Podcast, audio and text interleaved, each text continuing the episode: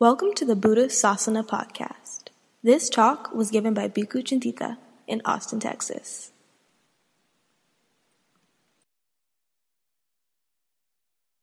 In an earlier talk, I spoke of the role of the Sangha in instilling faith in the wider community.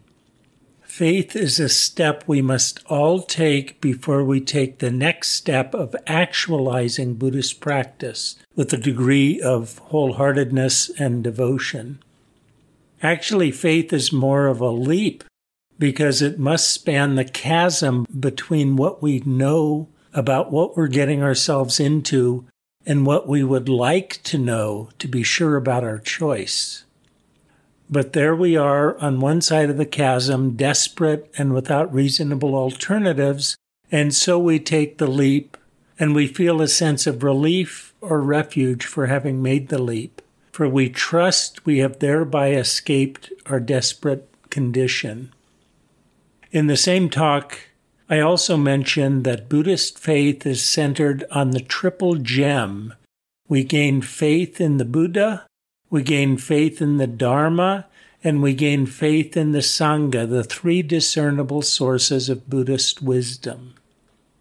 There's a great drama in these great decisions initially urgency and fear, then reflection, then commitment, then outcome. Where trust is ongoing, devotion or veneration might follow. The resolution to trust is expressed as a sudden relief as it carries us to safety. The uncertainty that has given rise to fear and urgency may not yet be eliminated, but once urgency has turned to commitment, worry can be relinquished. The sense of ease is a refuge, a sense of entrusting oneself, much as we as children entrust our well being to our parents. The trust we place in the triple gem often arises from a sense of urgency. This is called in Pali samvega, a kind of horror at the realization of the full nature and depth of the human condition.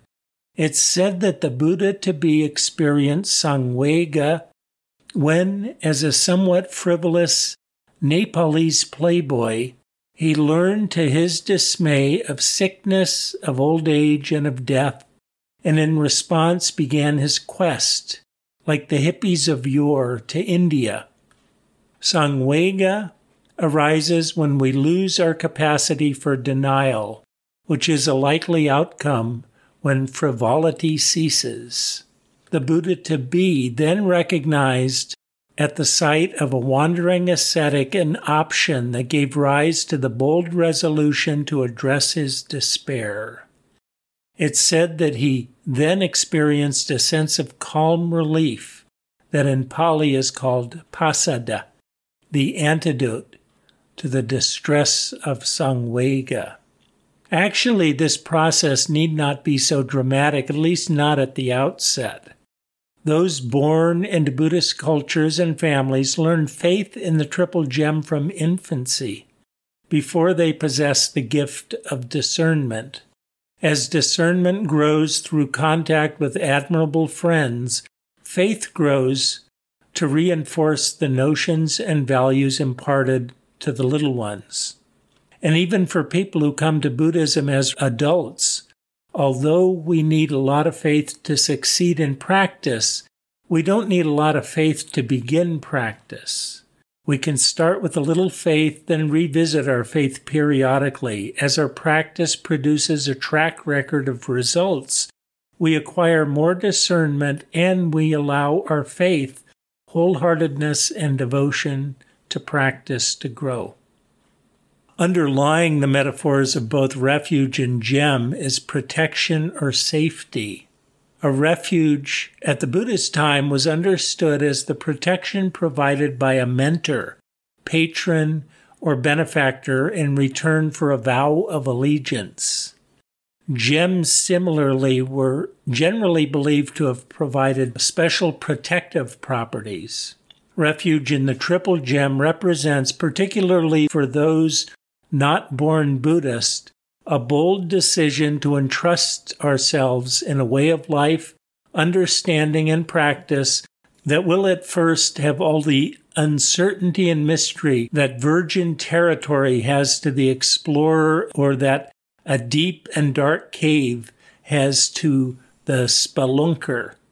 Just as a plan of action is a refuge to relieve the panic of the castaway or of those buried in rubble, entrusting oneself to a path of practice toward awakening provides a refuge from Samvega. Today I want to discuss the three refuges in turn, beginning with the Buddha. In our tradition, we recite the following ancient text The Blessed One is an Arahant, perfectly enlightened, accomplished in true knowledge and conduct, fortunate knower of the world, unsurpassed trainer of persons to be tamed, teacher of devas and humans, the awakened one, the blessed one. Most religions worship some personality. Buddhism is striking in that the role of veneration is occupied primarily by a now deceased human being rather than a deity or supernatural being, albeit a person who attained some remarkable qualities. We already tend to venerate people with remarkable qualities. For instance, our favorite geniuses like Einstein or Mozart. But the Buddha was a threefold genius. First, the Buddha became a supremely awakened one, a Buddha, worthy, exalted, and with no one having illuminated the path for him. He thereby attained perfect mastery of the mind, achieving perfect wisdom, virtue, and equanimity. This was his first form of genius. Second, he was able to teach what he had attained, to lay out the Dharma, the proper understanding of reality and the means to tame, drive, and master humans and other beings. This was his second form of genius. Third, he organized the Buddhist community, in particular the institution of the Sangha, to support, propagate, and perpetuate the understanding and practice of his teachings, the Sasana.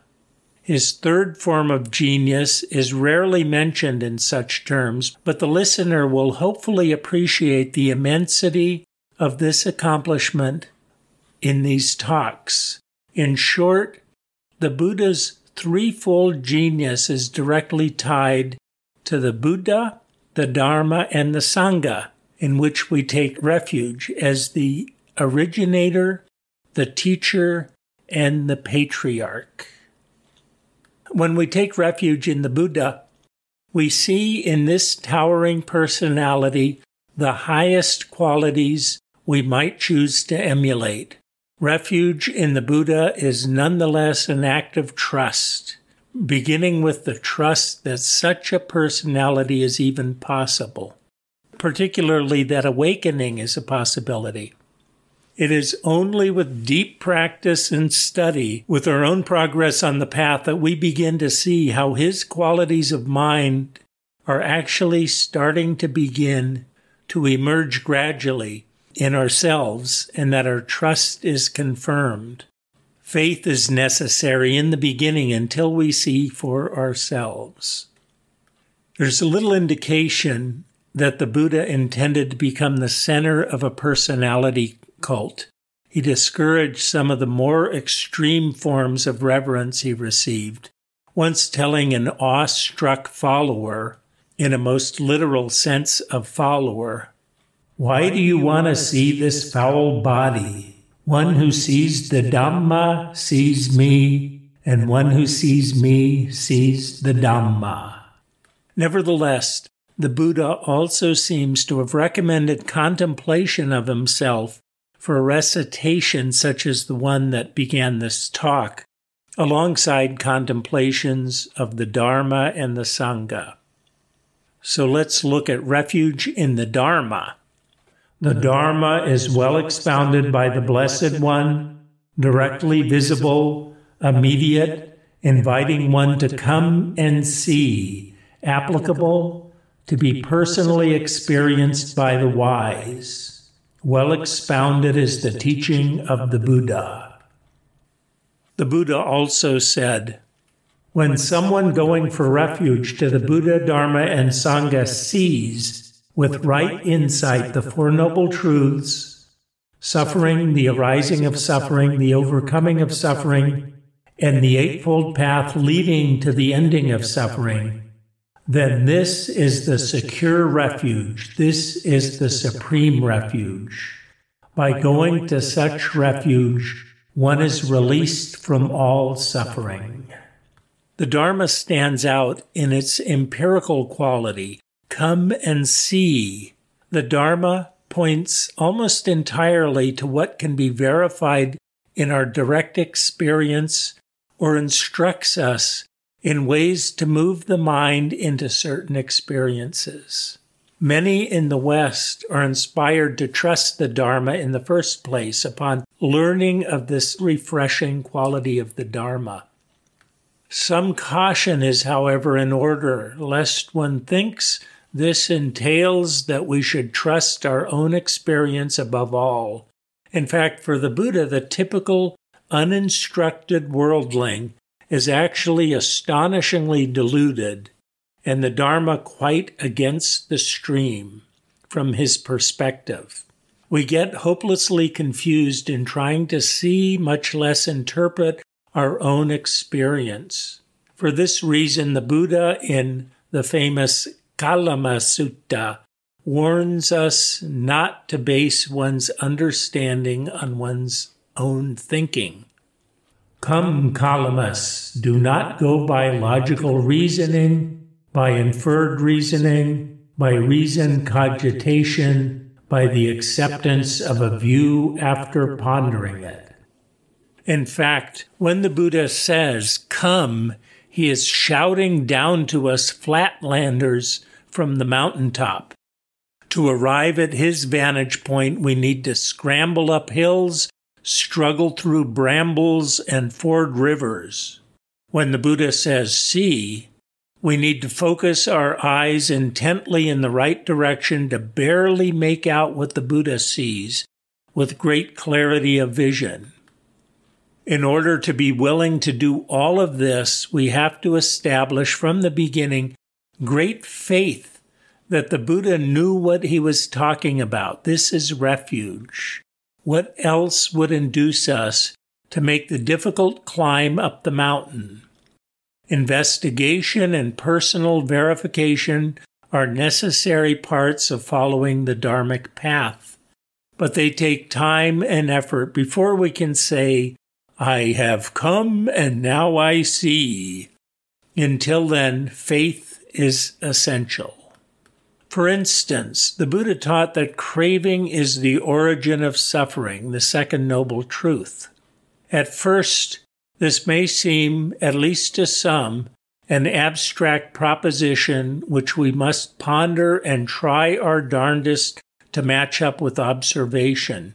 The most likely early outcome is to dismiss this proposition as simply mistaken it seems pretty clear to us, for instance, that buying that snazzy shirt we so want would make us exceedingly dashing, and that that would lead to improved prospects for romance and other forms of social and perhaps even business success. Therefore, we conclude craving clearly leads not to suffering, but to happiness. However, refuge entails instead that we decide to trust the Buddha before our own premature cogitation about our own experiences. Eventually, through years of examination on and off the cushion we might discover that the second noble truth is not an abstraction at all. It is something that bites us on the nose over and over all day, every day. We begin to notice that as soon as craving comes up, the suffering is right behind it. As soon as we have to have that shirt, there is stress and anxiety unmistakably we might discover that we had been living in a world of incessant suffering, a world of flame, all along, but not noticing it. In brief, without refuge in the Dharma, we would never have scrambled to the mountaintop. We've already taken refuge implicitly in many faulty non Buddhist ideas and habits taught to us from a young age or absorbed through too much TV and we are bound to cling to those until we take refuge in the Dharma, naively misperceiving them for products of our own free thinking. As the contemplation given for the Dharma, it is the wise who realize for themselves. The Japanese Zen master Shohaku Okumura, in a similar vein, once said of Zen meditation it takes a lot of faith to do zazen, otherwise, nobody would do something so stupid. Finally, refuge in the Sangha.